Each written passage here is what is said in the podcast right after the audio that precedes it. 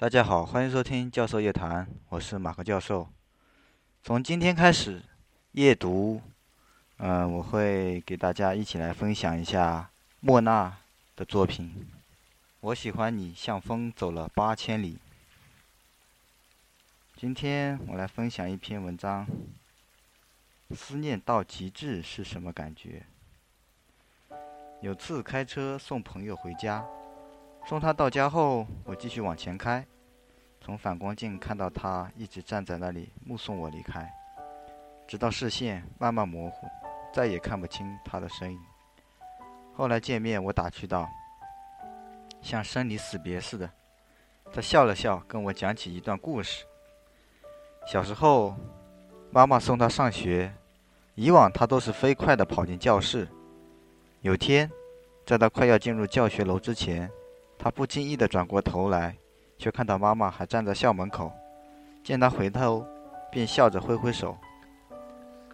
那是他记忆中第一次感受到情绪的颤动，突然想流泪，想跑回去，回到妈妈身边抱抱她。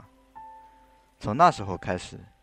他用力珍惜跟别人相处的每分每秒。他说：“我们永远猜不到自己明天会如何，但世界上这么多人，无论是亲人、爱人还是朋友，甚至擦肩而过的陌生人，到这一秒，你偏偏只跟这些人有交集。我们总问，为什么生命里有这么多遗憾？莫娜觉得，应该是我们没有用力的去生活。用力生活的人。”会把每天当成最后一天，会把每次见面当成最后一次，会尽全力去珍惜和拼搏。思念到极致是什么感觉？一个男孩每天下晚自习回家，在楼下喊：“妈，我回来了。”然后妈妈就下楼给他开门。他说：“我妈已经离开我十年了，感觉从她走的那天起，我再也没长大过。”电影《时空恋旅人》里面，男主得知自己有回到过去的能力，他一直不知道该如何去使用。他发现自己每天都生活得很忙乱，像一口吞下夹心糖，没有咀嚼，所以没有尝出味道。父亲教他在每天结束的时候，回到每天的开始，重新度过这一天。在重复这一天的时候，他对陌生人微笑。与同事苦中作乐，和妻子打情骂俏，一切变得有更有意义。生活本身的模样会顺着你的选择生长。父亲离开后，他总是回到过去，陪父亲打乒乓球，去海边散步，坐在沙发上聊天。直到有天，他再也不能穿越到父亲活着的时间里，才终于明白父亲真正教给自己的道理。所有的分离都是为了更好的相聚。假如没有相聚的那天，想到我们的离别是用心的，就不必遗憾。所有的付出都是为了有更好的生活。假如没有回报，想到我们的付出是尽力的，就大可释怀。想起以前看到的一个故事：风霜满面的将军下马，问路边茶娘。大婶，你知道附近那个说话很温柔的卖茶姑娘住在哪里吗？茶娘笑笑，她呀，嫁了个好人家，衣食无忧，听说过得很好。将军叹息，从怀中掏出块手绢，请你帮我把这个还给她，谢谢她当年的茶点心。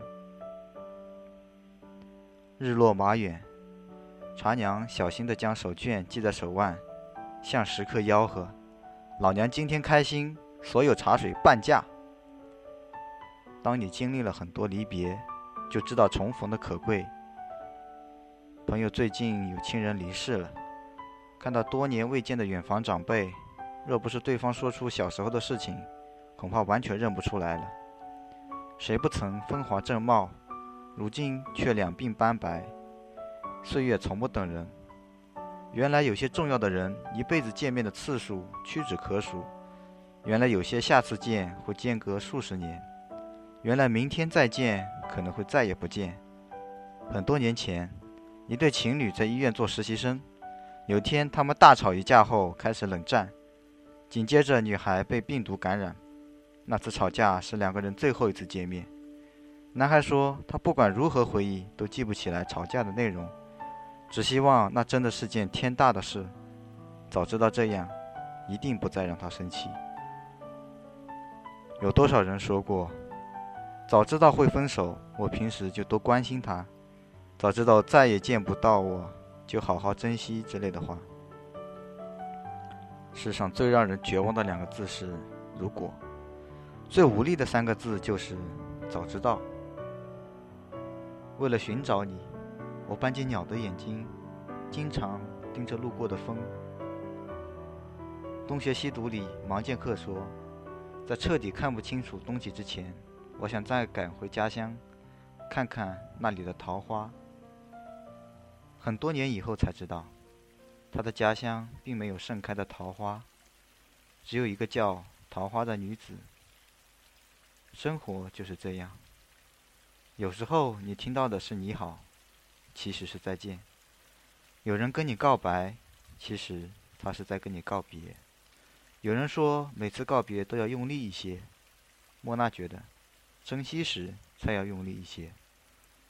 我们不知道明天和意外谁会先来，去见你想见的人，去做你想做的事，就是没有遗憾的生活。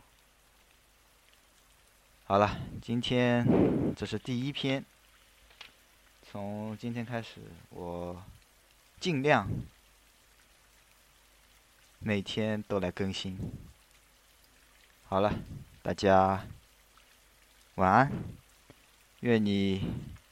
也能够好好珍惜身边的人、身边的事，没有遗憾的生活。嗯，拜拜。